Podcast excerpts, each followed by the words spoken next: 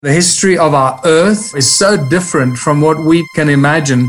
Enjoy the journey. The Smithsonian, if they found out about a large skeleton somewhere, was to go get it.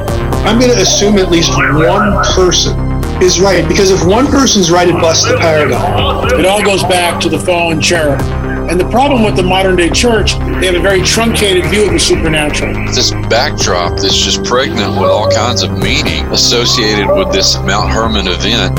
Welcome to Blurry Creatures.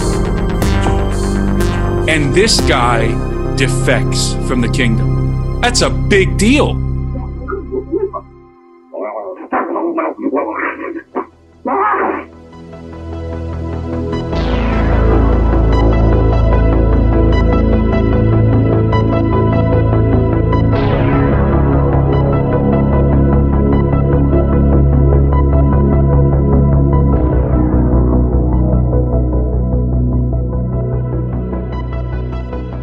Welcome to the show, uh, Dr. Laura Sanger. You're an author. You wrote this book called The Roots of the Federal Reserve Tracing the Nephilim from Noah to the US Dollar.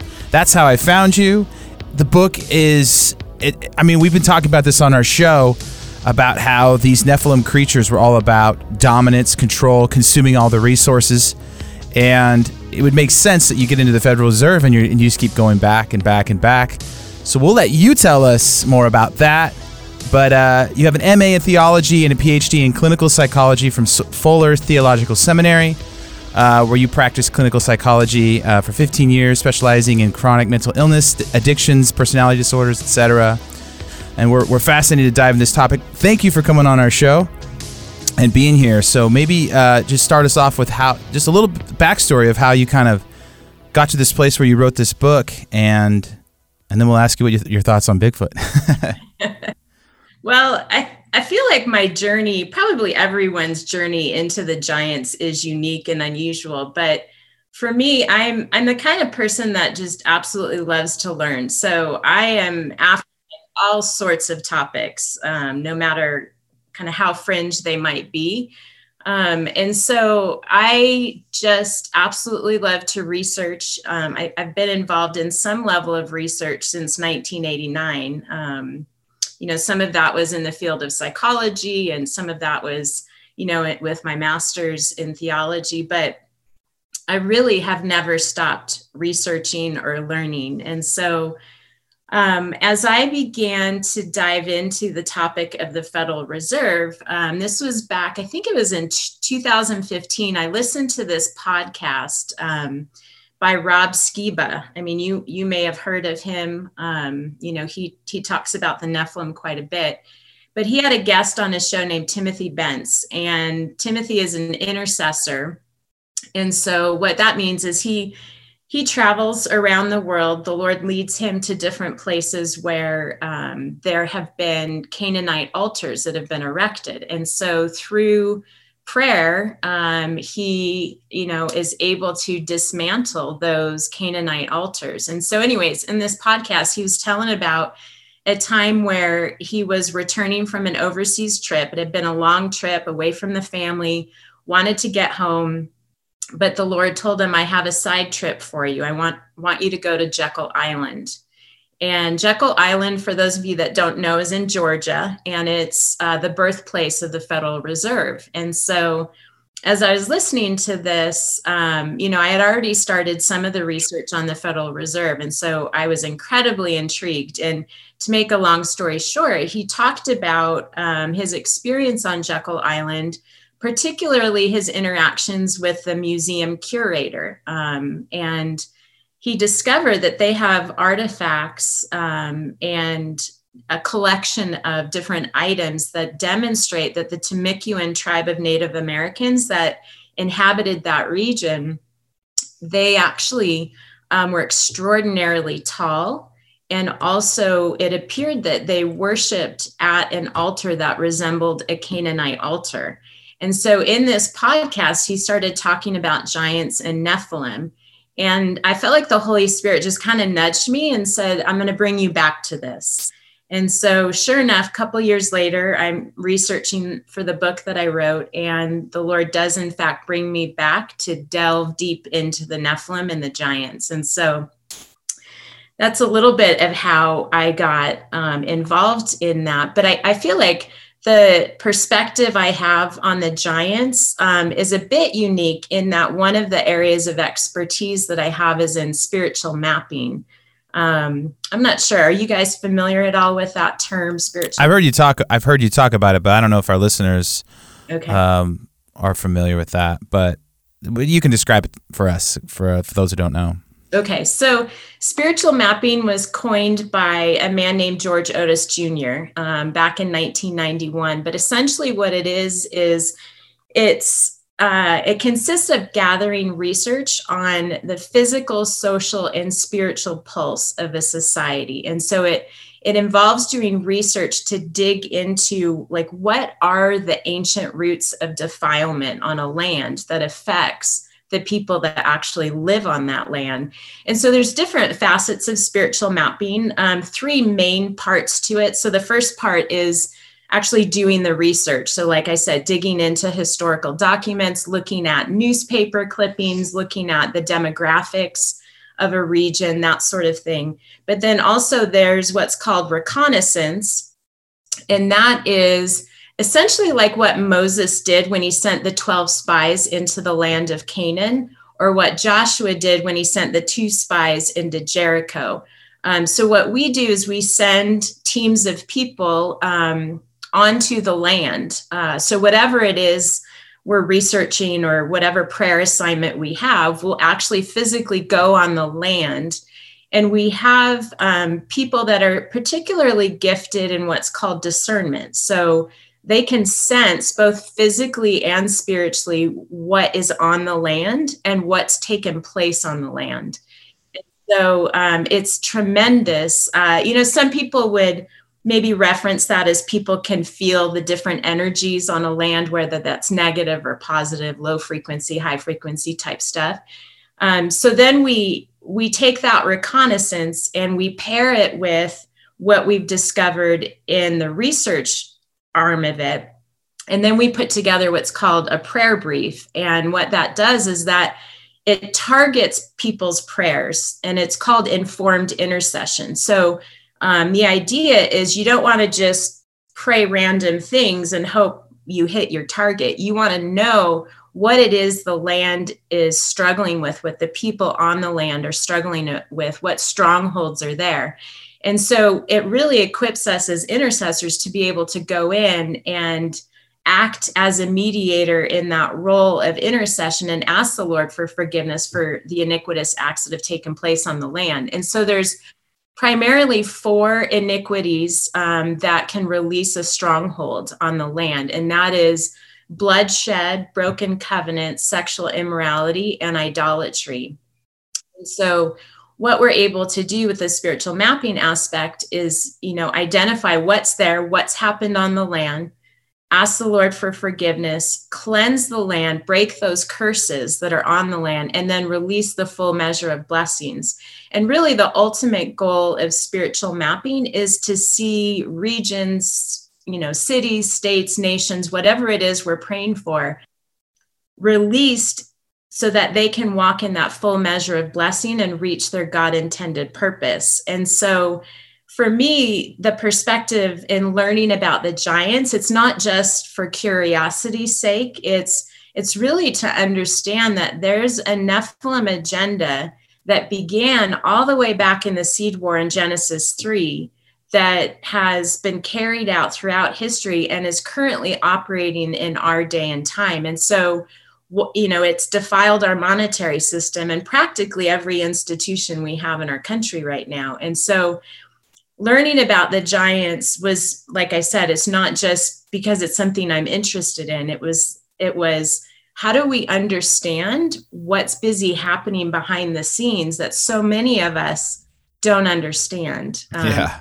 and to bring to light this nephilim agenda. Some things like when you're when you're describing all that my thought my initial thought is a lot of people describe you know that they've been they have a stronghold of of demonic activity from their grandparents all the way down and like their grandkids are are dealing with issues. We interviewed a guy that had some some similar activity, Luke, where some things were manifesting and following them around when they moved from house to house and these entities follow them. And is this also Tim talked a lot about this on our interview with him about principalities and you know, it, is that what you're kind of t- describing like these entities can take over in a certain area? Yes, most definitely. And and it's um, not only can they take over an area so um, for example you have spiritual grids across the earth essentially and if, ley lines yes ley lines spiritual grids portals gateways all of that and so wow. So what happens is if you live in an area that has a stronghold um, and that has a lot of activity um, in the spiritual realm uh, it can impact you whether you know it or not. And so, for example, um, in Torino, Torino is known as the um, witchcraft center of the world. When I went there, now I, I don't have a super strong gift in discernment, but um, when I landed in Torino, it hit me immediately. I started feeling nauseous, dizzy, kind of this heavy weight. Um, and it took a lot to press through that. And so we have um, friends that lived there that worked for the Olympics. And one of the reasons I went there is because of the spiritual mapping I do. When we hosted the Olympics in Salt Lake City, our team was um, instrumental in, in understanding the spirits that come with the Olympics and the effect it can have on those host cities. And so we organized a massive uh, prayer event. But anyway, so um, I was invited to Torino because they were hosting the next Winter Olympics, and I worked with some of the the church leaders in Torino, and um, it was incredibly intense. And so, um, you know, there some of the church leaders were aware of the spiritual grid over their city but um, you know the people living there may not understand the depth of it but there can be accidents. So for example the torino football team or soccer as we call it i can't remember it was like i want to say back in the 50s or 60s they crashed. Their entire team died in a plane crash near the basilica outside of torino. And that's just an example. When you live in a place where there's a stronghold over that area, you know, there could be increased suicides, domestic violence, substance abuse, um, unusual accidents, all sorts of stuff like that. I mean, Luke, this reminds me of like a lot of what Roger brought up. He ha- he lives on a serpent on a serpent mound. And he came on talking about this portal on the back in the back of his property, and all this stuff's coming out. Cryptid creatures. He talked about these giant demonic crocodile things that were like killing animals in his backyard. And it, it puzzled a lot of our listeners because he's talking about these portals and these ley lines, and he uses uh, divining rods to figure out what's there. And since his episode, Laura, I've been very curious about these portals. How do they work? What is this ley line grid? I mean, it sounds like you've done a lot of study on that. So I think that could help some of our listeners just to what are these ley lines and and and I mean, how, how do we know anything about them? You know, how do we even start to unpack that? Well, so I'll, I'll go back to my experience in Torino. So, uh, in staying with the friends that we know that were working for the Olympics, um, she told me that they were having experiences on their property. Um, so, witches were leaving fetishes. I don't know if you're familiar with what fetishes are, but they're objects that have curses attached to them and they can release those curses on the land. And they were finding different fetishes on their property. Um, their children were getting injured in particular ways that had to do with fertility issues. And so they said that in one of their guest rooms, some of their guests that have come over the years, um, they would have specific dreams guest wouldn't necessarily know um, that this was happening, but it was happening so frequently that they're like, okay, the Lord's trying to show us something here.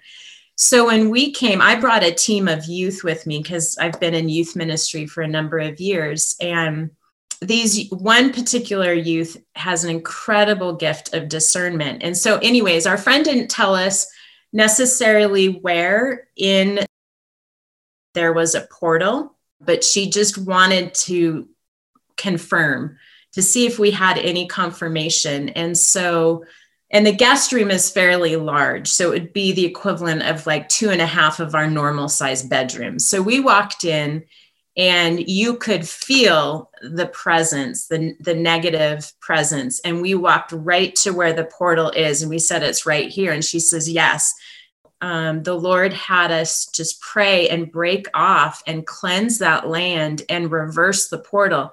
Because a portal is essentially, if you think about it, it's a it's an opening between dimensions. And so I talk about different dimensions. Um, you know, I think about the spiritual realm. The spiritual realm isn't in the natural realm, so it's a different dimension. So you think about, um, you know, Jacob's ladder in Scripture, where he saw the angels ascending and descending. That can be a portal, but a portal can both be for angelic presence, but it can also be demonic if it's been defiled. And so we were able just to pray and break off those curses when it happened and reverse that. So it was then an opening for the presence of God and the angelic. So then the other day, a couple days later on that trip, you know these youth are away from home they're young they're like 14 15 16 year olds and i just needed to debrief with them you know take them for a walk they're missing home you know like i was saying and we thought we were just going to go for this innocent walk in farmland below where our friends lived and it turned out we were in the we were walking right in the midst of a ley line and what I experienced there, I had never experienced. And I, I, this was like 10 years into doing spiritual mapping all over different states, different countries. And I was walking on the land and I began to see and feel. I don't know how to describe it other than energy or beings pass through me. And I, I liken it to, um, I'm a Star Wars fan. So I liken it to um, when the Millennium Falcon goes into hyperdrive and you see all those stars racing at you. Well, it was that only in reverse. They were moving away, and I could see it not necessarily with my physical eyes. I could feel it with my physical body, but I was seeing it with my spiritual eyes. And so um, I mentioned something. There was three youth with me. I mentioned it to them, and one of the other youth was couldn't see it but was feeling the same thing. And so long story short the lord had us um, pray there as well. And what we noticed was that there was a real foul stench as we were walking. It um, it smelled like a, a, huge pile of manure. Um, but there weren't we couldn't see any cows around it doesn't mean that there weren't you know earlier in the day or whatever but it was a real strong stench. And um, after we prayed and broke off, like cut, severed that ley line and asked for the Lord to come in and bless the land, the smell actually changed to like this fresh um, pine scent. Um, just fresh air and nothing in the landscape had changed. We had not moved, but we did something in the spiritual realm and it it changed the actual hmm. s- physical smell. So I share that just to say that this stuff is real, you know, but we don't we don't understand it much. And so what ley lines are is you can think of them like highways or expressways. Um, they're they're passageways of transportation for beings in the spiritual realm. So not humans, but things that are not human. Is that like Elohim? Is that the word for that? Right. Like, is it could be, yes, Elohim or gods, yes. Um, it's one of the things that we've that I've I've heard about recently and and talked about actually with my pastor at one point was when you talk about these portals, is it the same idea as like a thin space, that, that, like the way that we that it's it's described like uh, maybe in the Irish tradition or whatever, where the veil between the you know between this realm and the spiritual realm is thin, and so you have. Is that the same thing as a portal? Is that when we're talking, about those are semantics? Is that kind of I the same think idea? So I'm not super familiar with the term thin space, although I have heard people talk about um, certain high holy days in like the satanic calendar. So, for example, Halloween would be one, Samhain. And they talk about how the veil between life and death is really thin on those particular days um, so that they can kind of tap into the underworld or the spiritual realm.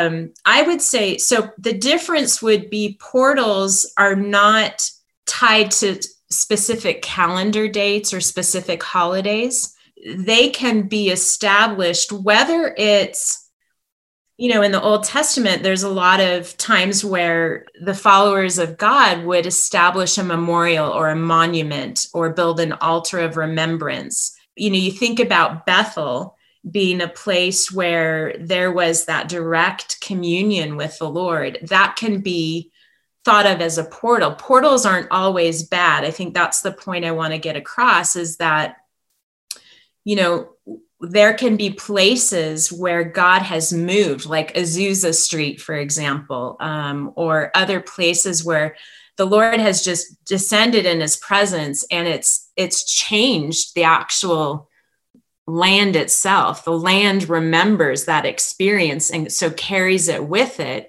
And so when you step onto that land, you you feel the the blessing and the presence so that would be an example of a portal that has the blessing of the lord and the imprint you know of the lord.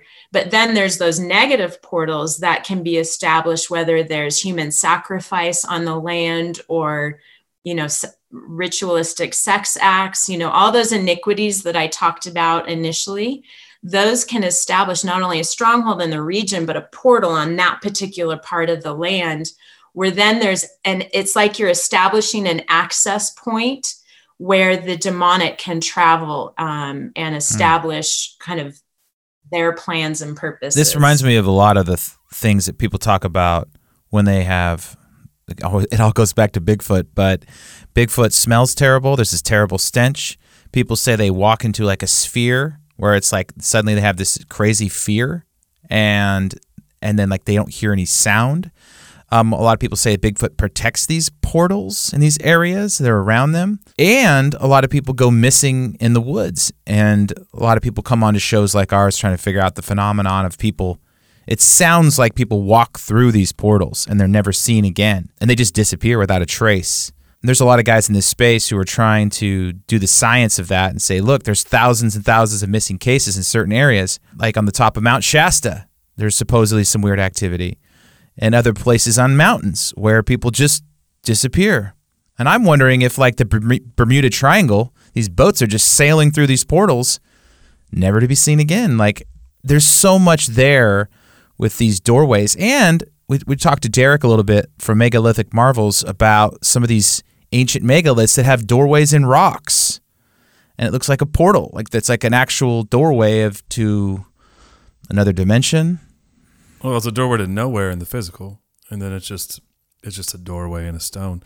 Um, yeah, all wild stuff. Uh, how does this? So I know we we brought you on initially to talk about the Fed and the Federal Reserve, and but one of the things this all ties back to the Nephilim, and one of the things we'd want to talk about was the Nephilim agenda and how that plays out today. I know Nate, we're also getting to asking her the question. Maybe we should start there. Well, that's what I was going. That was what I was going with all that. yeah, I know. I, and now I'm just like, this is getting me sucked in. I'm fascinated. So maybe we should. Well, it's great because it, it's it's it seems like guests come on our show in a timely manner. We we launched into this thing. We had no idea where it was going to go, and every guest raises more questions, and then someone comes on and answers a few of those questions or gives us more clues. So, uh, forgive me, I, ju- I jumped right into the the portals and the ley lines. I'm so conf- I'm so interested in that right now in my mind. But what do you think about Bigfoot? Is it you know, we just talked about it. Is it related to any of this stuff? Is it related to the Nephilim? Some people say, said on our show they're pre-Adamites. I think that's what Tim Alberino said. They were like here first. There's some wild theories we've heard on the show. I don't know. Uh, you might, you know, obviously you you you said you prepared for this question, so you tell us. I did. Um, you know, Bigfoot for me is not a topic that I've really delved deep into, but I would have to say, you know, the the journey I was on in writing the book that I wrote, I had paradigm shift midway through. And, um, I, you know, I wrote the book in what I call real time. So when I was writing chapter five, I had no idea how all the loose ends would tie together. Like I didn't know where we were going to end up. And I didn't even know how we were going to get there. And I say we because it was this journey with the Holy Spirit. But so, in writing um, and doing a lot of research on the Nephilim and the giants and how all this is tied together with the Federal Reserve, I um, I had some serious paradigm shifts, and so I think prior to writing the book, I I would say no, I don't think Bigfoot exists. Um, but I would have to say, you know, I can only offer my opinion because I really haven't looked into it, but I would say that um, it wouldn't surprise me if Bigfoot exists because I think it could either be, you know, a chimera or it could be a, a descendant of the Nephilim. And I think you mentioned that people have reported um, a foul o- odor, and it actually it reminds me of the giants on Solomon Islands. Um, so I'm not sure if you're familiar, if other guests have talked about that. So no, this was for me this was a discovery in the in the research that that i did that i was like oh my goodness it blew my mind so i'll share a couple of things so the solomon islands they are uh, essentially a sovereign state of islands east of papua new guinea so that's where it's located and um, there have been numerous encounters with giants on this island and so um, the islanders know that giants live among them in the interior portions of the islands. And so one of the islands in particular is called Guadalcanal. I don't know if I'm pronouncing it right, but it's one of That's World War II. Okay. Yeah, I know about Guadalcanal. That was that was there was battles there. Oh, okay. II. And so it was. It's one of the larger islands, um, part of that, the Solomon Islands, and there's um, a lot of island folklore, but also eyewitness accounts of giant encounters. And so, you know, the, the islanders know that the giants live among them. And there's a, an Australian man, his name is Marius Boirayon, and he um, moved to Guadalcanal uh, for work. You know, he was a pilot and an engineer, and he ended up marrying uh, one of the indigenous women on Guadalcanal. And after 15 years of living there, he began to compile the folklore and also the eyewitness accounts of all these giant encounters. And he put it together in a book called The Solomon Island Mysteries. And so that book is fascinating because it it gives a lot of information about what they experience. So, in some of the um, eyewitness accounts and, and with the folklore, what the islanders um, believe is that the giants have lived on their islands for several millennia, and they estimate the population of the giants to be in the thousands, um, which is remarkable to me. And so, um, the giants have this elaborate cave system underneath kind of this mountainous rainforest area on Guadalcanal. And the main um, access point to the cave system is Mount Tatuva. And that's where the islanders have witnessed giants coming and going um, through that cave system. And there's a well known story. Um, this, you know, really is shocking that it, it happened in the 20th and 21st century. Um, so there's a, a well known story of a woman named Mango. And I should say before telling her story that um, what what the islanders have experienced is they have been terrorized by the giants for years and years. So they they are afraid of them for you know valid yeah. reasons. And so Many of them have been abducted, they've been consumed as meals. These giants are cannibals. And so, anyways, back to Mango, she was abducted. And after 25 years of being missing, you know, they thought she was dead and long gone. She was found and she was pregnant and frothing at the mouth. And she gave birth to what they call a half caste boy or a hybrid. And that hybrid lived for five years before Mango's brother killed the hybrid. And then Mango herself, she died in the year 2000. And it was after years and years of mental instability because she essentially lived in the cave system with the giants for 25 years. And so that kind of a story, you think, okay, is this real? Can this really be going on on Earth right now? On Earth right now.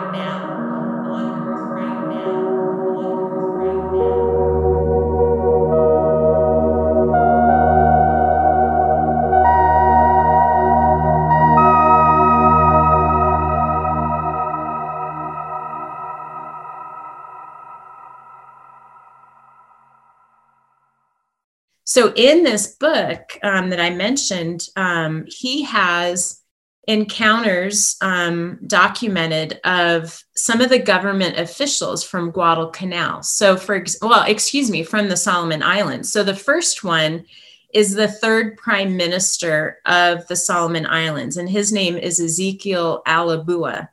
And he tells of a time in his childhood where his father brought him to one of the burial sites of the giants uh, among the cave system, and he saw a skeleton 15 feet, um, is what he estimated it to be.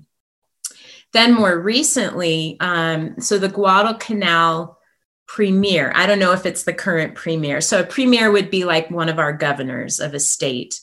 Um, so the premier of Guadalcanal and then also the finance minister, they um, took a trip up to one of the mountains because the, the islands are rich in precious metals, particularly gold. And so they were going up to one of the mines and they were in a four wheel drive truck and it had just rained. And so on the mountainous road, they actually went off the road, um, off the ledge or edge, I should say and they got stuck in the mud. And so they had to climb out of their truck, walk to the nearest village, gather about 30 other men to be able to get this truck up back onto the road.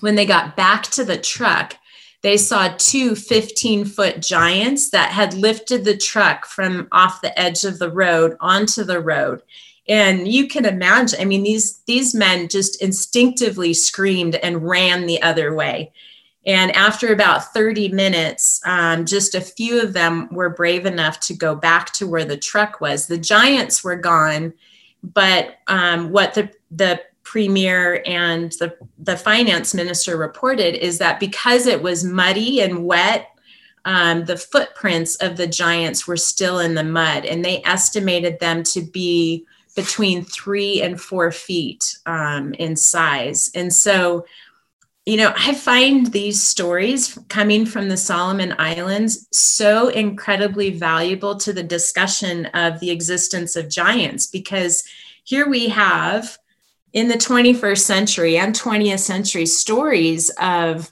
giants roaming the earth. And it really is like this bridge between the giants of antiquity and the giants in the 21st century. And so, that's why I think it's so important that we understand that the Nephilim and the offspring of the Nephilim are still roaming the earth, terrorizing those they come in contact with, and that they have an agenda, and we need to understand what that agenda is. So, anyways, in thinking about Bigfoot, you know, oh, I forgot one important thing that um, Marius Boirayon um, described in his book, and I'll just read it. It's a, a quick quote, but what he does is he describes so there's three types of giants, and um, in describing one of the gi- types of giants, it really was consistent with what I had already found about the Nephilim and their giant offspring. So here's what he says: He says these giants have long black, brown, or reddish hair.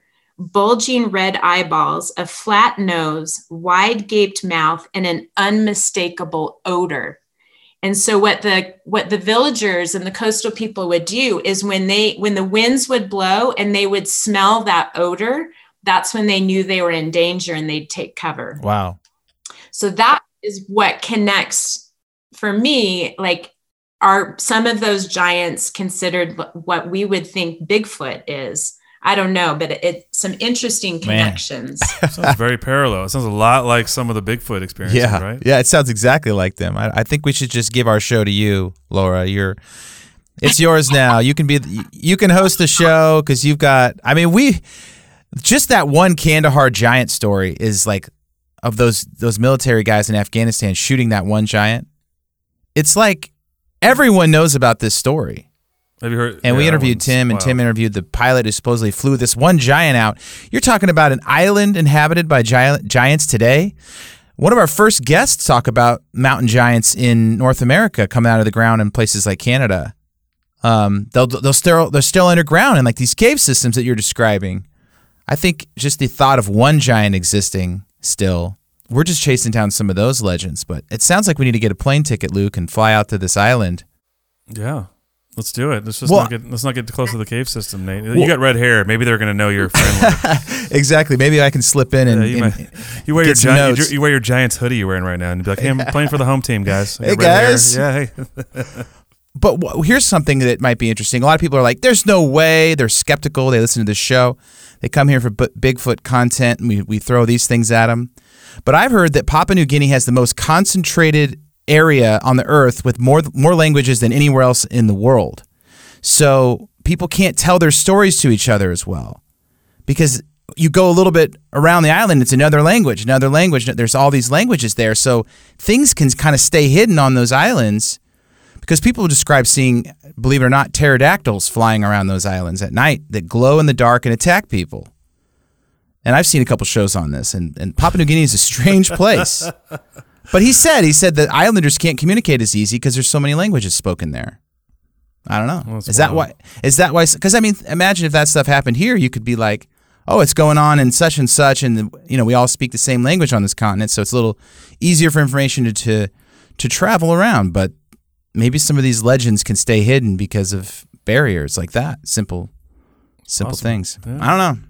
Laura, I want to get into this Nephilim agenda. You you talked about it briefly there, and that's something we wanted to talk about and how it impacts us today. Obviously, like if we're talking about giants that, that exist in the here and now, there's definitely a direct connection, as you pointed out, back to the giants of antiquity, to what we consider to be the Nephilim, Genesis six, and and and all that. Um, I know you wrote out your book about a lot of of tracing the Nephilim to to the Fed and and all this. So can you t- can you unwrap a little bit of that for us? Absolutely. Yeah. So the Nephilim agenda, um, it, really, it was unleashed during the days of Noah which probably isn't any surprise um, given how much you guys have dug into that. But um, the agenda is really to defile the human genome um, by propagating the hybrid race. And so the purpose of it is really to stage a coup d'etat on God Almighty. And um, what I mean by that, it, it, really takes kind of um, going back a little bit to understanding the origins of the seed war or the origins of the Nephilim agenda, and that's in the seed war.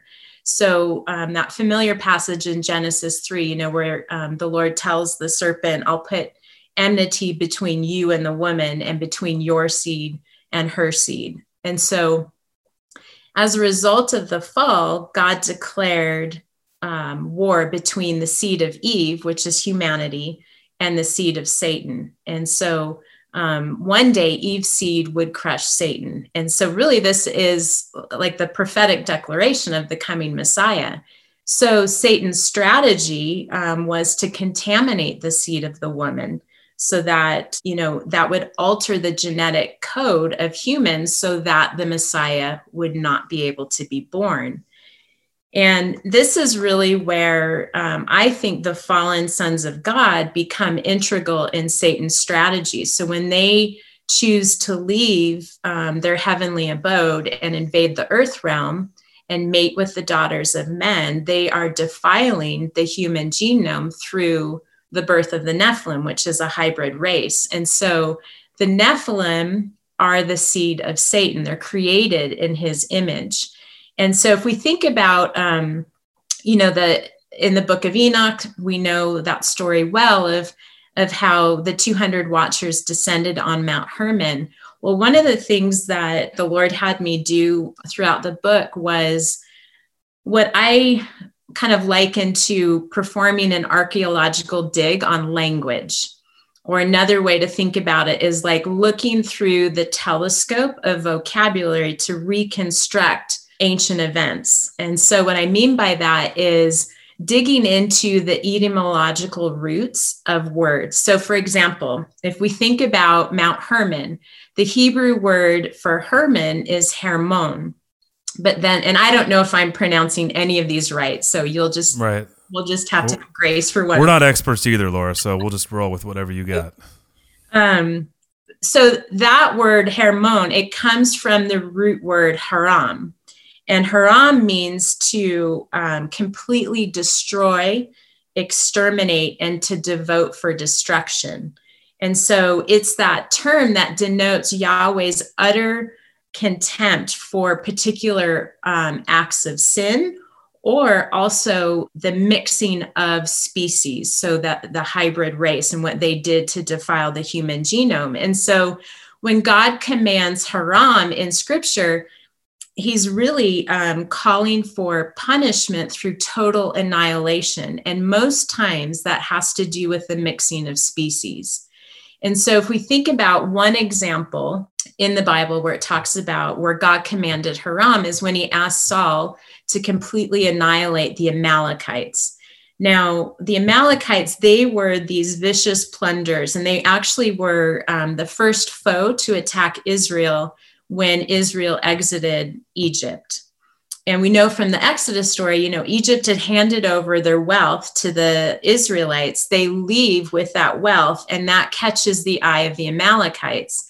So the Amalekites wanted the plunder for themselves. So what they did, their strategy was they separated um, those that straggled in the back of the caravan um, and they attacked them. So that would have been the frail, the weak, the elderly, the sick, you know, children, mothers, nursing mothers the Amalekites attacked those um, that were in the back of the caravan. And so this could have been, you know, the only reason that God commanded Haram that total annihilation, but I don't think it is because if we um, if we dig a little deeper and we consider, okay, now where did the Amalekites come from? And uh, of course, there's different perspectives on this. Um, different biblical scholars look, you know, consider different things, but Amalek is a grandson of Esau. And I'll tie all of this together because it begins to become really important in how you can trace the Nephilim. So Esau had a son named Eliphaz, and Eliphaz had a Horite concubine named Timnah. Now, the Horites are listed in Genesis 14 among a list of tribes of giants but it's not thought that the Horites themselves were a tribe of giants, but more that they intermingled or interbred with the giants. And so it's reasonable to think that Timnah, the Horite mother of Amalek, passed on potentially Nephilim genes to Amalek. Um, but not only may he have had Nephilim genes, he also inherited the extreme hatred that Esau had towards Jacob.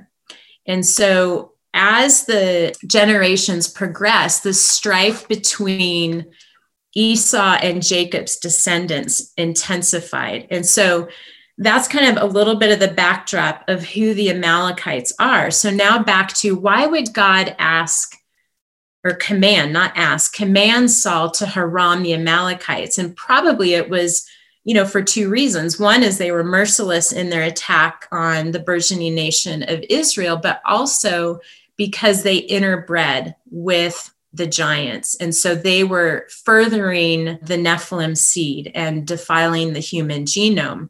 So back to Saul. So during Saul's day, Agag was king of the Amalekites. So when when Saul was commanded to haram the Amalekites, um, he he was he was told he had to annihilate everyone, completely destroy everyone.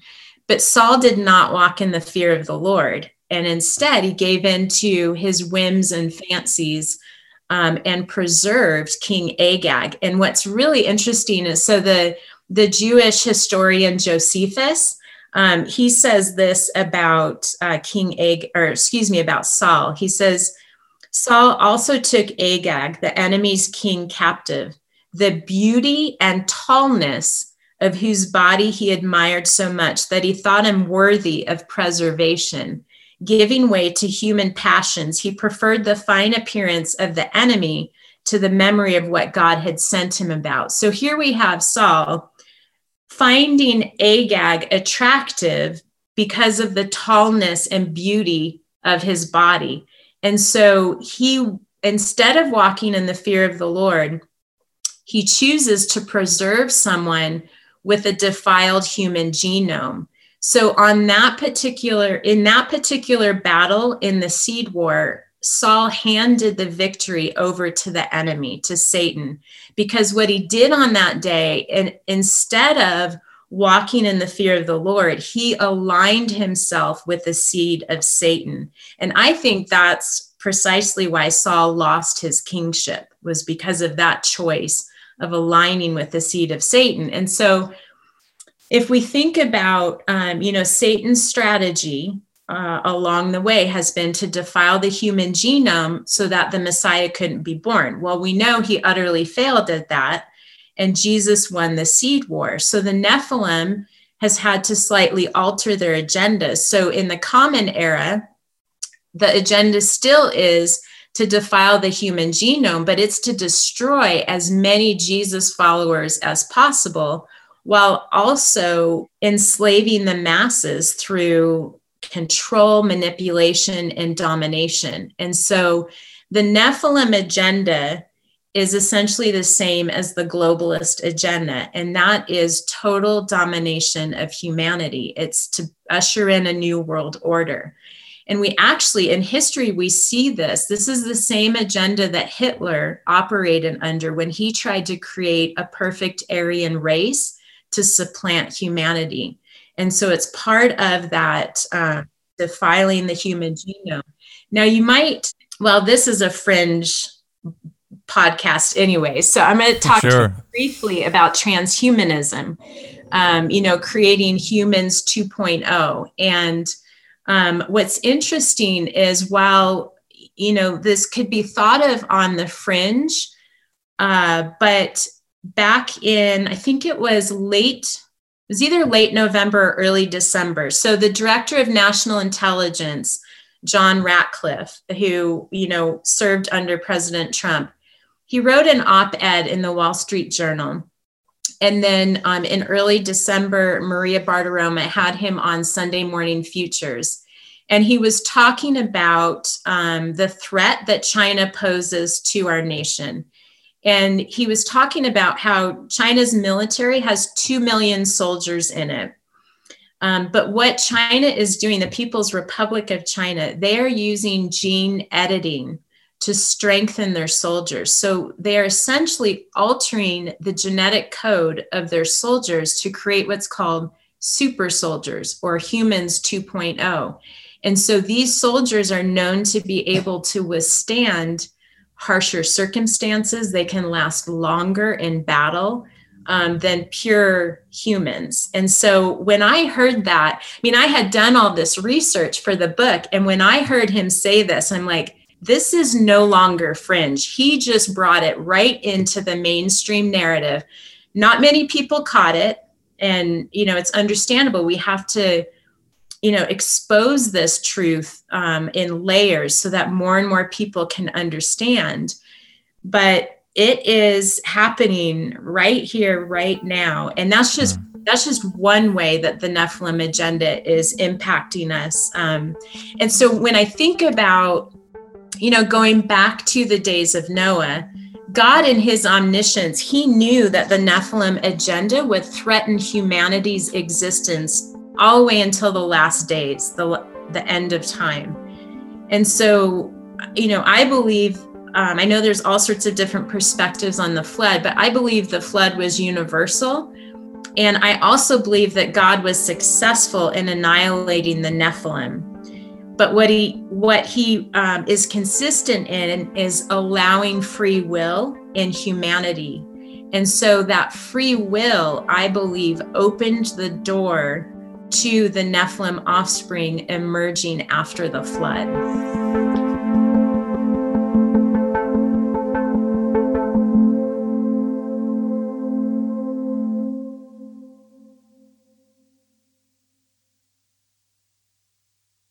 this is not the first time we talked about this on the show. One of the things we talked about with Tim Alberino specifically is the manipulation of the genetic code in a way that removes those things that make us human.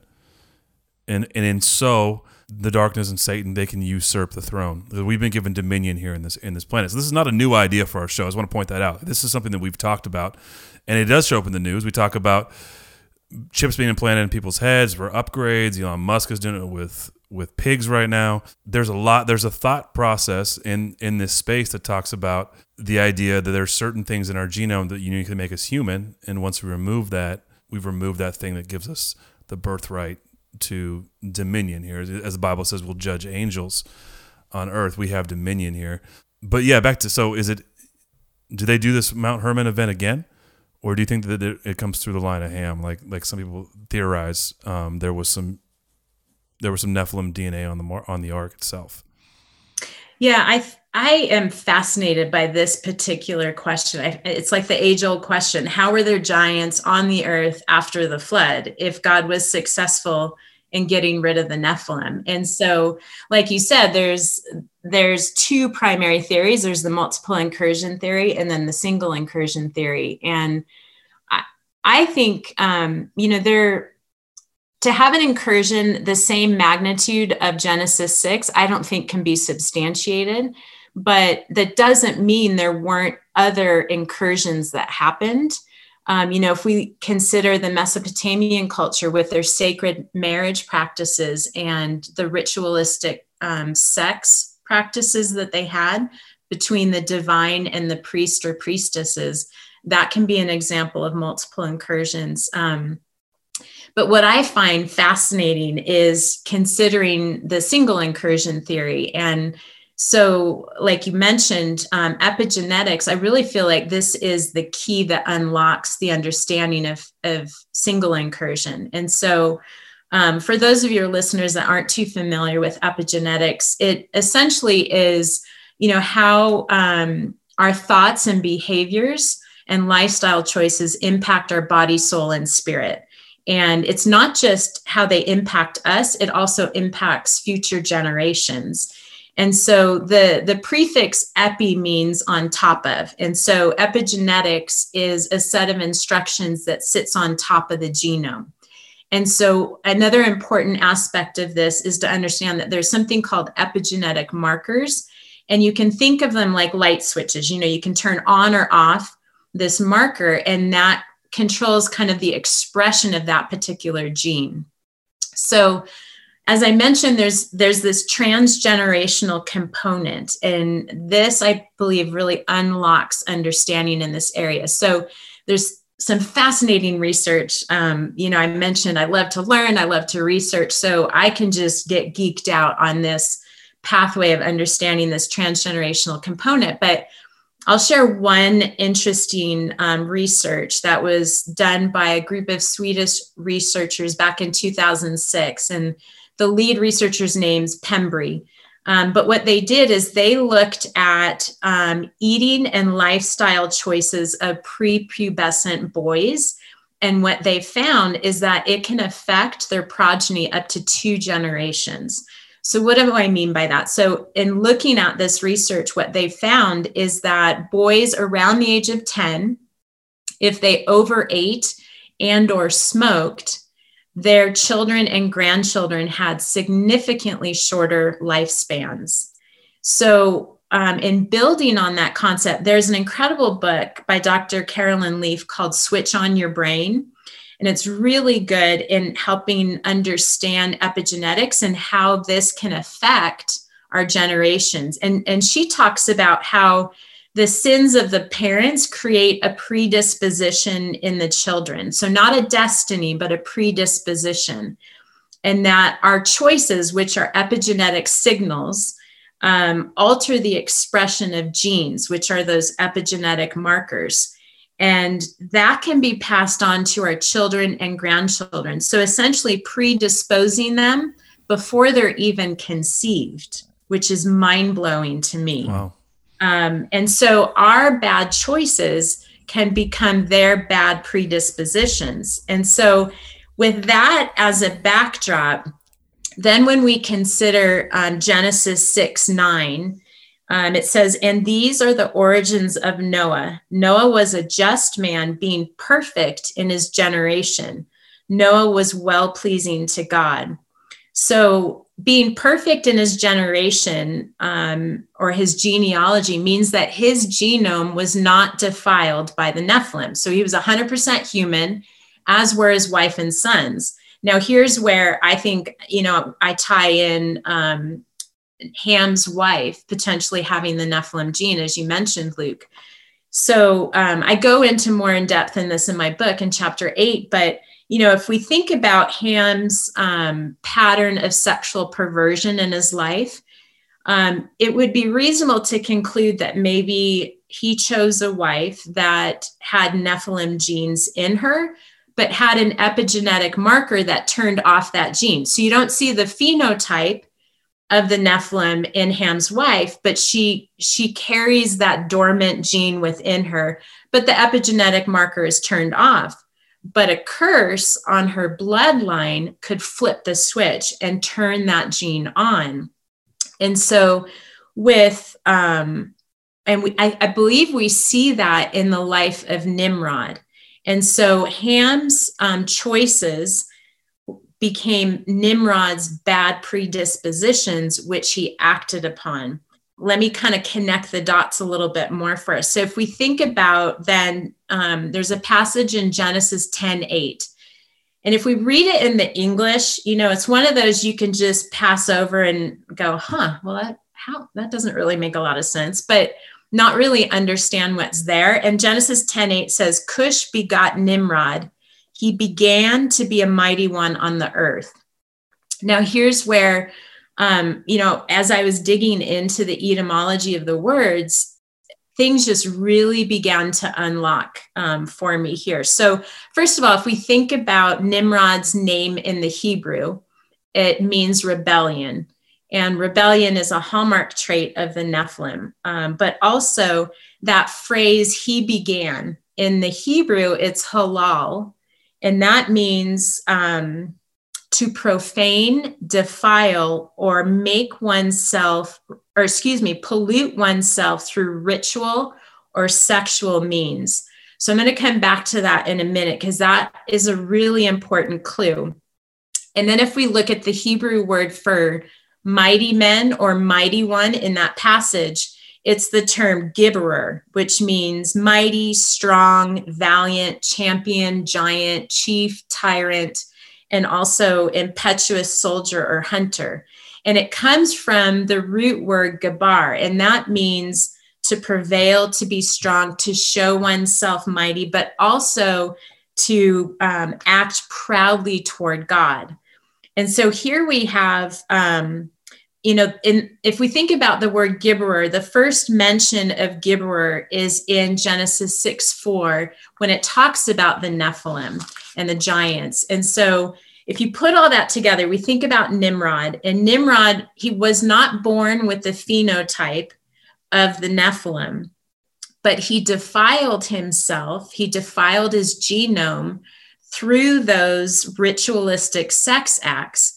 Now, again, if we would have just read over that passage without digging into the meaning of the Hebrew words, um, we would have completely missed it. And that's where I think the English translations leave us wanting because we would never have picked up that clue that what Nimrod was engaged in was these ritualistic sex practices, um, and that could defile his human genome. So then we have, so Nimrod's grandfather, Ham, through his iniquity of disrespectfully gazing upon Noah's nakedness. Now, some people believe it's even more than just gazing upon, but irregardless, it was a sexual perversion. It was evidence that there was sexual perversion there. So that created a predisposition for sexual perversion in his children and grandchildren. And so we see that emerge in the life of Nimrod. So then Ham's iniquity and Noah's curse, in conjunction with um, what I'm suggesting is that Ham's wife had that Nephilim gene that was turned off. Those things all together could set the stage for the Nephilim traits to emerge after the flood. And so we see that um, that free will uh, that I mentioned earlier about, you know, after the flood, God wiped out the Nephilim, but humanity still had free will. And through that free will and epigenetics, that could explain how the Nephilim and the offspring of the Nephilim emerged after the flood. And I believe that explains how Nimrod could begin to be or began to be a giant. I want to ask one thing about this, and I think this. First off, before I, said the Tower of Babel before the flood, I was I was mixed up there. It's after the flood. And That's where Nimrod is. So I'll correct myself there. Secondly, the Bible talks about the sins of the father being passed on. This is very. I never thought about it in this in a very genetic way. That's possible. Like not not just you know because we we talked about with some paranormal stuff in some other episodes about how things happen in your family up the family tree and that causes things to happen down the family tree whether it be weird spiritual stuff that, that ends up in a home or follows you and like you've talked about in the very beginning about the land but very literally here we're talking about the sins of the father turning on or uh, having the ability to turn on genetic code that existed in the in the sequence that would have you know then now brought the giants back. When we see the giants again after this, obviously we see them in David and Goliath and Goliath's brothers, Og. The giants do make a make a return. It's just fascinating to me because I never thought about that. I always thought about sins of the father being that you know alcoholism or these things that you see run in families, right? That are that. I mean, this makes a ton of sense. Anyway, I, I this just was a light on for me interesting. I mean, just interesting. I, I love I love this so far. Well, I it's funny because a couple years ago I went to get counseling, and the doctor was for health issues, and the doctor was talking about how a trauma in your in your grandparents' life can be written in the genetics, and it can cause health issues in your own life years later. And I ever we did several sessions because I had I had some health issues I couldn't get to the bottom of. I was seeing alternate doctors and that was one of one of my doctors recommended me go to him and we did like five sessions and he was talking about that mm. and it took me like four or five sessions with this doctor to, to listen to what he had to say that you can turn off and on genes issues and you have to heal from trauma sometimes to begin to heal physically because if you have been messed up in your dna your body is in a state of, of fight or flight and it can't heal and I was like, dude, you're crazy, man. Like, I thought I was just wasting my time and energy because I thought clearly something's wrong with my body. But he was trying to get me to think about the ability for us to turn on, turn off genetic, uh, like you were saying. Um, we have these genetic. Um, the epigenetic markers. Y- yeah, but we can control them too. We can we can decide whether we turn how you know and. It, neuroplasticity and all these different topics to get into this. But but it took me a while for my mind to open up to that. But I'm I'm tracking with you 100% that I think a lot of people when they listen to this show they think, "Well, how you know, obviously he would know if she was a giant." And it's like, "No, I mean, it could have been a dormant gene that was hiding and he had no idea." But then Richard Sorensen said on our episode with him, we had him on a couple days ago, he was talking about the psychosis of giants and we talked about were the giants genetically psychic or psycho- psychotic, but then he talked about this weird sex act that happened with Noah and his sons when he after they got out of the ark.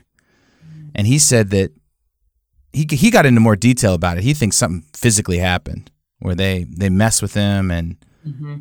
it sounds kind of like what you're talking about that something was turned back on again and then a couple generations down the line then it really grew into something nasty where he became a giant and but but I also think you know I, I think when it comes to this topic I think all the above is my thought like could some of them been hiding underground and somehow like most of them got exterminated but a few somehow survived or could there have been some weird genetic does it have to be just one can it can can all of these things be a part of what happened yeah i think it's both and and so let me describe a little bit more about Nimrod and because I think he's an example of both multiple incursion and single incursion. And so, um, and also just back to what you were saying about when you went to get counseling for the health reasons. Um, I think this is where I want to bring hope to us all in that once we understand this um, and understand how important our choices are, um, mm. not only for our future generations. So I don't have grandchildren yet, but the choices I'm making in my life now are going to impact my grandchildren, not just because I've shaped my my children and and how they might parent, but literally physically um, it's it can shape my grandchildren. And so um, likewise when we think about that generational iniquity that may be in our bloodline go, kind of going back luke to what you were saying about we have dominion authority. We have authority to break off those curses to cut that that flow of junk that comes through our bloodline and when we understand the importance of epigenetics, to me, it's it's beautiful how it all comes together because here we have spiritual principles in scripture about blessings and curses. You know, blessings go for a thousand generations, and, and the, the sins of the fathers, like you were saying, Luke, three and four generations. So we know that there's that spiritual truth of, of this transgenerational component to blessing and curses. Um, but then you bring in the epigenetics, and that's kind of the scientific realm of it. And then, of course, being a psychologist, I love the psychological aspect of it. And so it really all comes together. But to understand that that this could be one of the ways that the giants emerged is completely fascinating to me. Yeah, yeah. Uh, so, anyways, back to the life of Nimrod. So um, you know, one of the things that I did in my book was um, provide, you know, through doing the research, what are the physical and behavioral characteristics of the Nephilim and their giant offspring. And some of it began here as I was looking at Nimrod. Um, and so, you know, through um, different resources, we can learn that Nimrod had this desire for control and manipulation. He wanted to dominate others. And so what he did is he suppressed his subjects using fear and intimidation. And those are clearly Nephilim traits. And Nimrod um, was Satan's first attempt at raising up a type of antichrist. And so when you think about that and you think about the magnitude of Ham's choice led to the open door for Satan to raise up the first type of antichrist. And a lot of scholars would agree that Nimrod was the first world leader in human history. And so he was the first globalist, so to speak. Hmm. And so here we have Nimrod, you know, he's filled with his pride and arrogance. He thinks that he can lead the building of the Tower of Babel, that would be something that would outmaneuver the Almighty God. And it really was this um, pride of life that was rising up. And so, if you think about um, the term Babel in the Akkadian language, means gate of the gods, but it's also a play on the Hebrew word that means confusion. And so I started to think, okay, you know why why were they building this tower of babel and you know we can look at scripture and scripture talks about um, so that they can make a name for themselves and when you look at, again, going back to the Hebrew meaning of that phrase, it really is about them creating a monument or a memorial um, so that it would draw fame and glory to them. They they wanted um, to be known by subsequent generations and to be revered. And, and again, there's that pride of life. And so um, when you think about it, the Gibberer, so the Nephilim, they're known as the men of renown. And so, in their offspring is this desire to be known as men of renown. And so, you see that in Nimrod as he's building this Tower of Babel. He wanted to have that fame and glory, be known as a man, man of renown, if that makes sense. And so, um, that I think is one reason, but there's um, another reason. I can't remember if you had these guys on your podcast before, but um, Thomas Horn and Chris Putnam, they wrote a book called On the Path of the Immortals. And they suggest in their book that the Tower of Babel is actually a stargate. Um, so, kind of going back to what we were talking before about the portals and different dimensions and gateways. So they suggest that it's a stargate um, that was inspired by the forbidden knowledge that was given by the sons of God, which is fascinating to me. And so, you know, if we think about Nimrod as he began to be a mighty one or gibberer or a giant, that's a hybrid, right? And so um, within Nimrod is that unlocking of part of the divine because the Nephilim their fathers were 100% divine and the mother was you know human and then the subsequent generations of offspring have that divine part within him and so is that why nimrod could discern where a portal or a gateway to the other dimensions were and that's what he was building the tower of babel as kind of this this temple or this place so that there could be that sexual union between the divine and the human. And so that could be an example of how Nimrod both opened the door for multiple incursions, but also became a giant through a single incursion epigenetic theory. That's, hmm. inter- that's interesting because I know that, that they consider that to be the first ziggurat, right? And the ziggurat was meant to be built on top of a temple as a stairway, or you could even say a gateway for the gods. So, for our listeners that aren't completely up to speed with the Fed, like how do you tie this up with the Fed then? If, if I mean, obviously, I know that it has to do with control, right?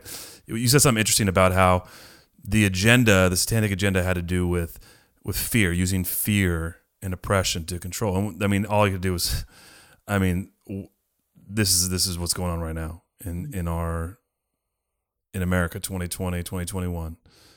But how's that? Yeah, how does that play into the Fed then? If, if we're looking at a Nephilim agenda, and we're looking at, at how it came back, this is a great. I mean, we talked about at the beginning, very well prepared. This is such a great story arc. I love it. Um, then how do how do we how do we connect it to what what happened? Um, Jekyll Island and the rest of of the Fed stuff for our listeners that aren't you know that maybe not familiar, and also me included. Uh, curious, yeah. Nate might know. Nate's Nate's hip with all these all the things. That Nate, about. what do you know? What do I know? I don't know anything. all I know is I'm in Narnia and I'm fascinated because, I mean, uh, like what like Luke was saying, like the it's one story, like what you're describing is one full story, and like a lot of cryptic podcasts and cryptid shows, it's like to them it's it's just all these random things happening like aliens coming down and spaceships flying across and Bigfoot coming out of the woods and someone sees a giant. And there is no whole art arching story that explains all of it and it all fits inside. That's what I like love what we're trying to do is we're trying to use Bigfoot is the gateway drug to see the weird Narnia story that goes all the way back and now we have the remnant with the Fed being here today, but its roots tie all the way back to this domination, trying to enslave humans. So Luke and I were both trying to set up the same question kind of thing, but that's where I'm at. Well done, sir. You were better than me. yeah. So how on earth does this all tie together to the Federal Reserve? And you know, the the way I wrote the book is like an investigative journey where we're discovering things along the way. And um, it, as I mentioned before, I, I wrote it as in real time. So I was just as much on this investigative journey as the readers are as they read it. And there were times, like literally every day, I, I was like, okay, Lord, where are we going today? What are you going to show me? How does this even tie together? And he he took me on these twists and turns that I had no idea I was going to go down and write about. And um, so I probably need um, to maybe build a little bit of a foundation to connect the giants of old to um, what we see now with the Nephilim agenda. And how I did that was um, in several ways. So the first way is, um, as I mentioned with Nimrod, um, I, I was able to begin to pull like what are these physical traits and behavioral characteristics of the Nephilim and their giant offspring. So I didn't just look at Nimrod, but I looked at Esau and um, you know, what happened in Sodom and Gomorrah. I looked at Goliath, you know, all these different characters and began compiling, you know, as a psychologist, I'm fascinated by this stuff. Like, what are the behavioral characteristics? And so in chapter 13 of my book, I coined the term Nephilim host. And what I mean by a Nephilim host is somebody who partners with the spiritual forces of darkness to carry out the Nephilim agenda. And so I believe there are Nephilim hosts, in addition to like the giants of Solomon Islands. I believe there are Nephilim hosts in and among us, potentially even running some of our institutions um, that are carrying out the Nephilim agenda. But, but before we can get to that point of connecting the dots, we have to know like what what characteristics are we looking for that would classify someone as a Nephilim host? Because you know, given the ethereal nature of the Nephilim, I felt like it was really important to um, develop this set of criteria by which you could classify someone as a Nephilim host. And so um, I drew upon the concepts in the Diagnostic and Statistical Manual for Mental Disorders. So that's what we use as psychologists and psychiatrists will use or social workers when they are um, diagnosing someone with a mental disorder. But I have to give a disclaimer because I'm by no means suggesting that what I came up with in chapter 13 can be used to determine a clinical diagnosis. And that's why I refer to it as proposed criteria for classification as a Nephilim host, because so much more research would need to be done to confirm that, in fact, these cluster of traits do adequately identify Nephilim host. Right. So, a, it's a hypothesis. So you're, you're I mean, exactly. yeah, yeah. Yeah. Um, so I want to maybe run through these real quickly, um, these traits and physical traits and behavioral characteristics. And as I do, you and your listeners can begin to think of maybe world leaders or and I don't I don't want to label anyone, but you can just think about some of these characteristics that maybe you've seen evident or coming to the surface or being exposed spe- specifically in the last, you know, since 2020.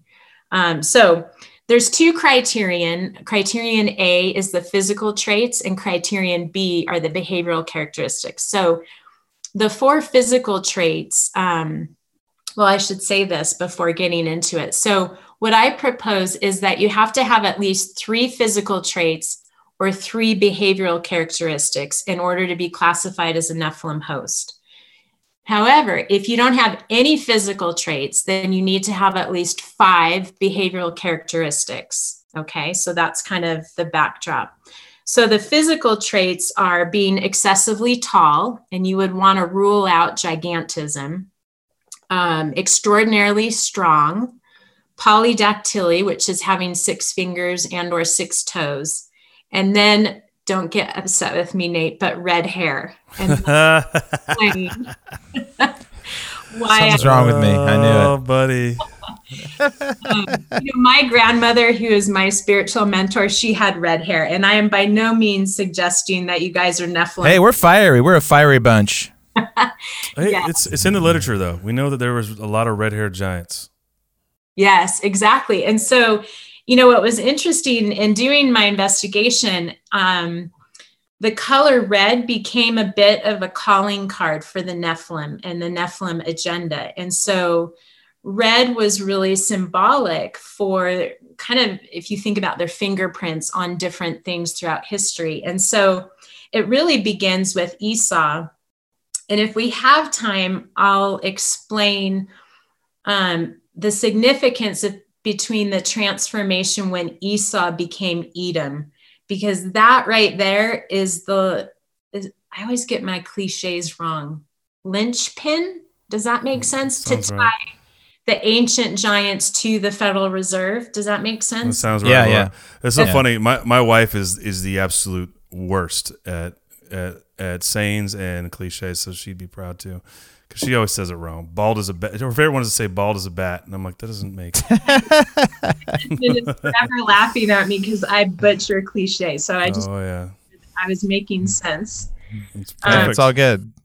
So yeah, as you mentioned, there's all sorts of um, things through historical documents that we can see where there's this connection between red hair and the giants. So you know that starts with the Edomites, but you know, as we see in the elongated skulls of Paracas, Peru, or the red haired cannibals that terrorize the northern Paiute tribes in Nevada. There's the Tarim Basin mummies in China, the Celts, the Scythians, the Khazarians. And so um, it really emerged as this trait that can be seen in and linked to other Nephilim traits. And so that's why I include it I don't want to offend anyone with red oh, hair. Oh no, no one's no one's offended.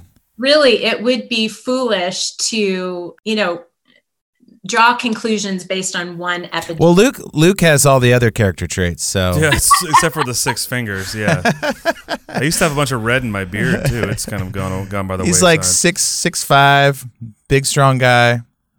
So, are you think these like are these Nephilim hosts groomed? Are they like sought after and then groomed and then like taken to Epstein's Island and like baptized into the into the uh, Luciferian way?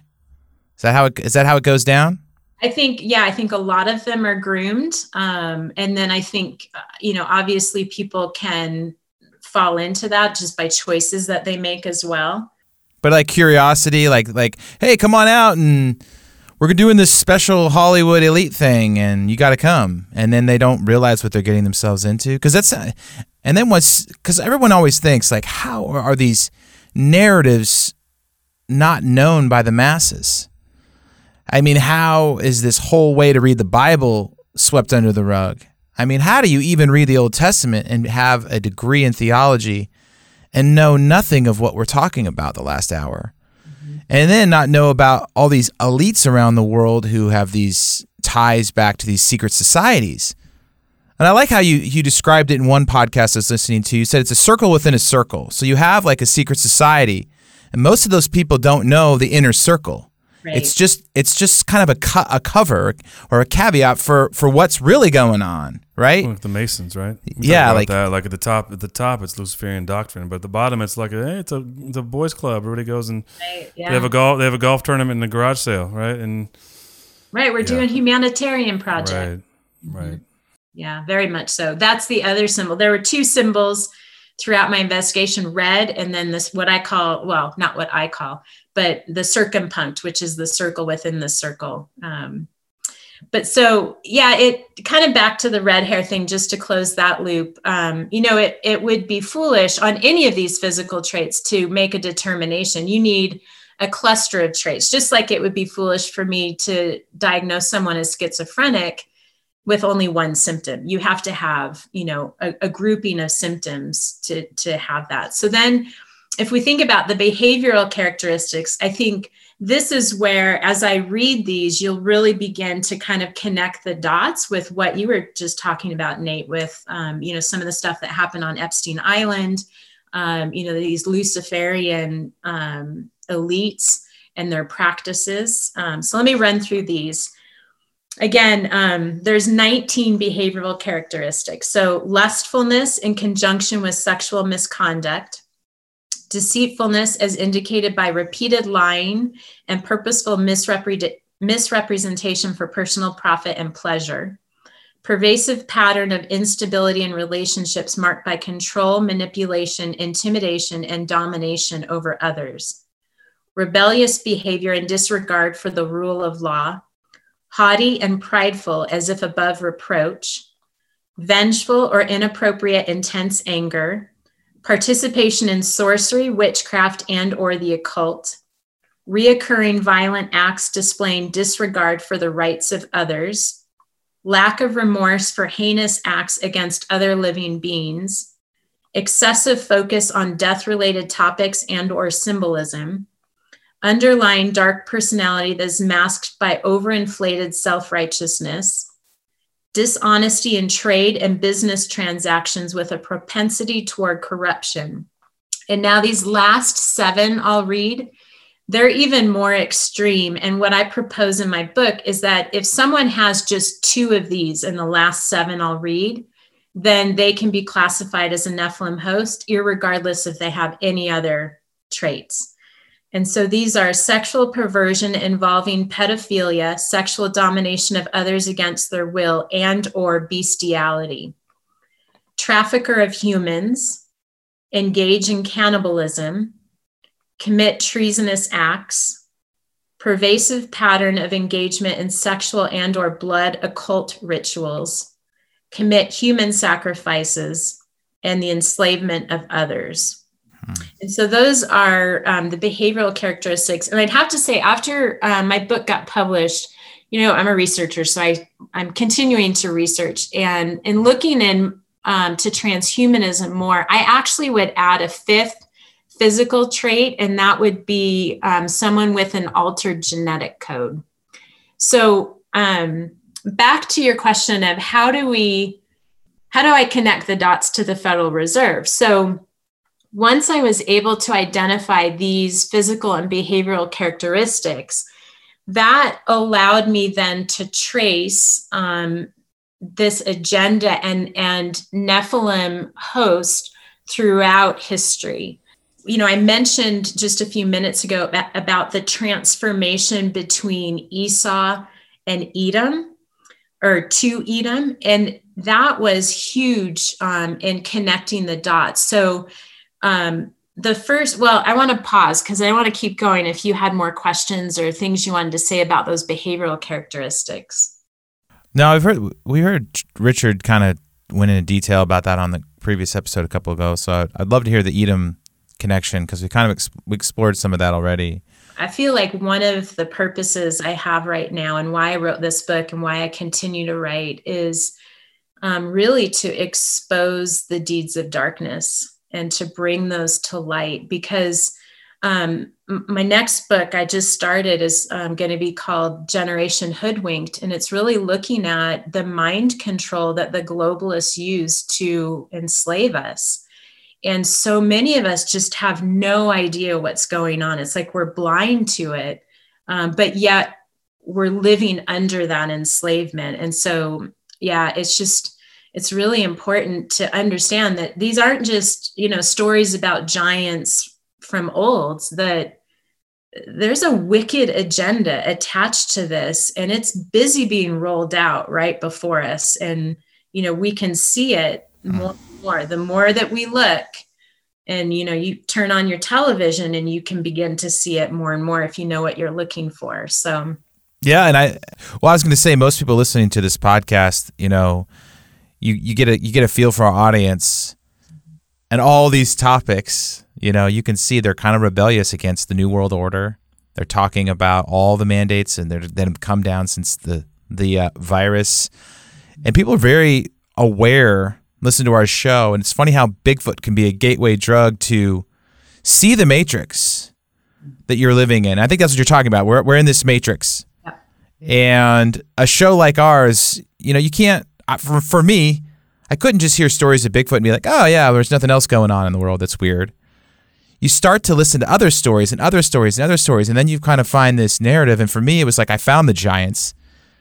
And I, am totally tracking with you that the giants are related to this new world order that's that's controlling things and pulling the strings. And some people think, oh, it's, it's conspiracy theories, but no, it's just a willingness to see the truth.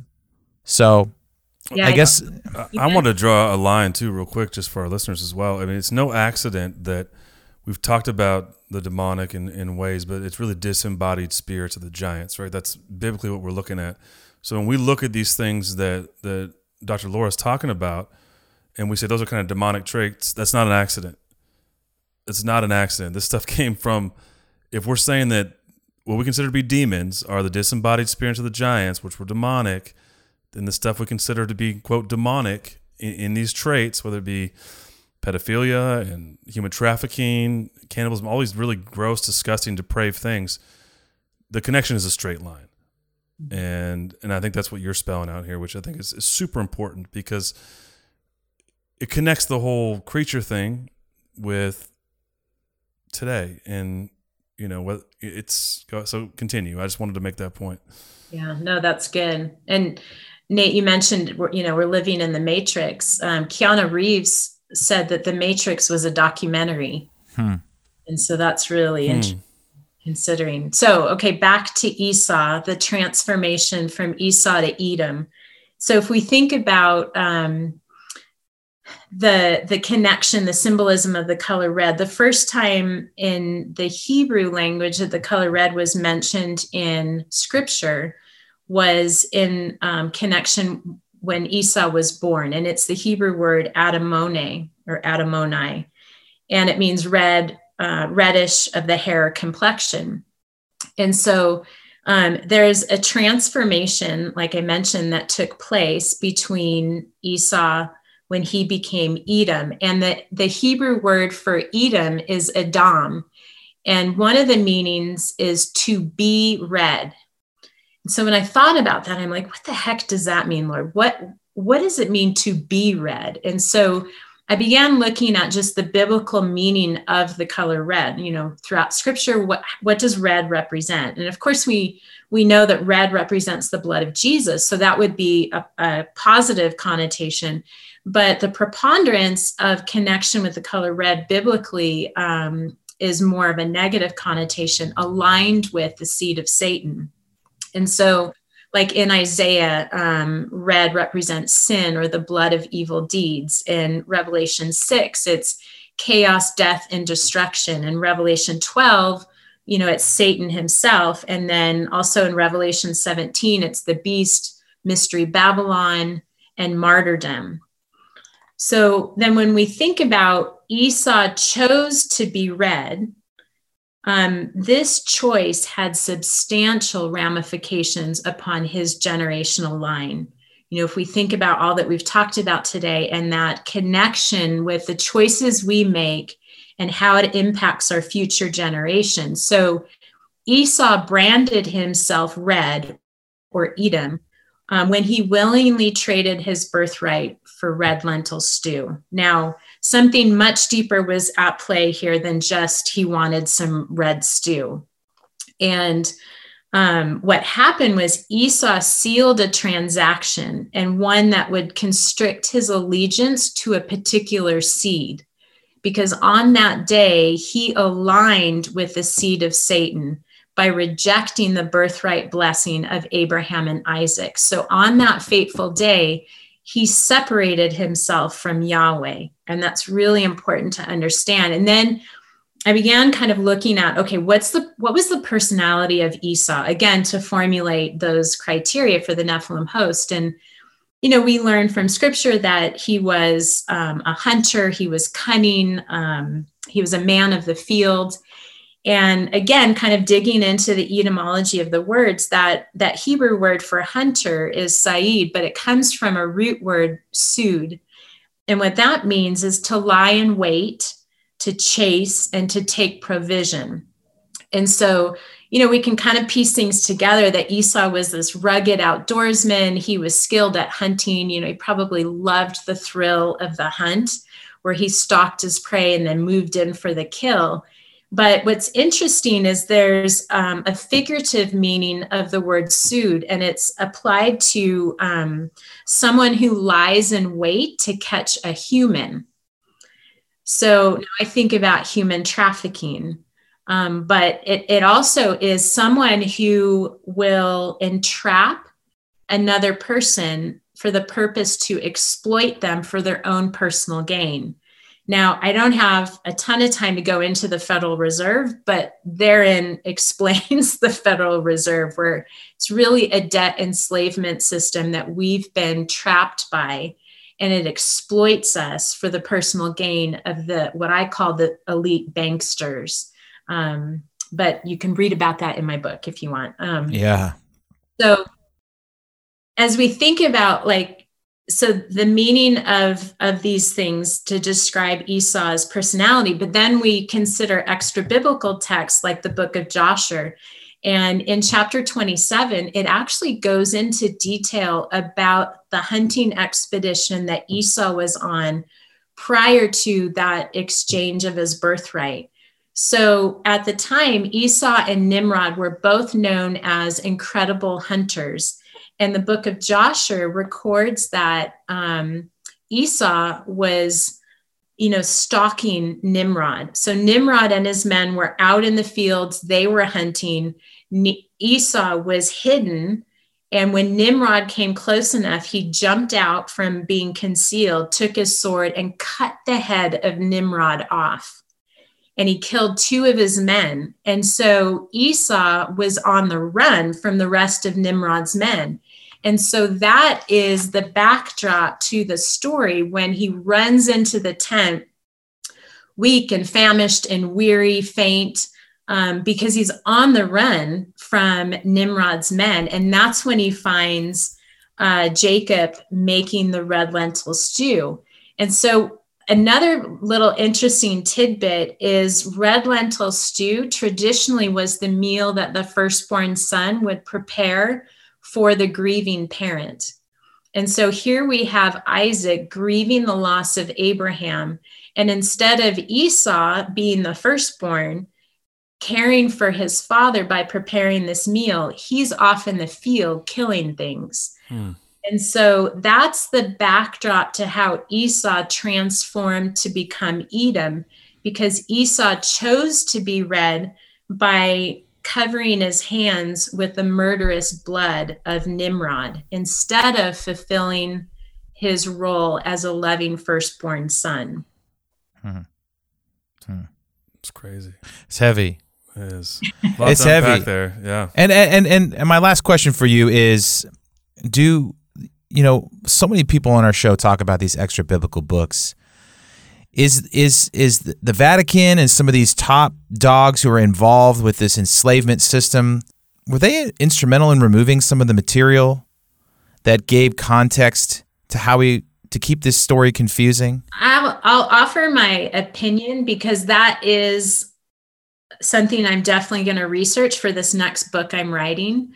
Um, my hunch is yes, uh, that these extra biblical texts, because, you know, we know the book of Enoch, um, some of the New Testament writers um, reference it, and some of these other extra biblical texts are referenced in scripture. And so, um, you know, they thought highly of it enough to to incorporate it in their writing. So I haven't done a ton of research on it, but my hunch is that this is part of potentially some of the mind control is to separate us from the full scriptures that give us the full context.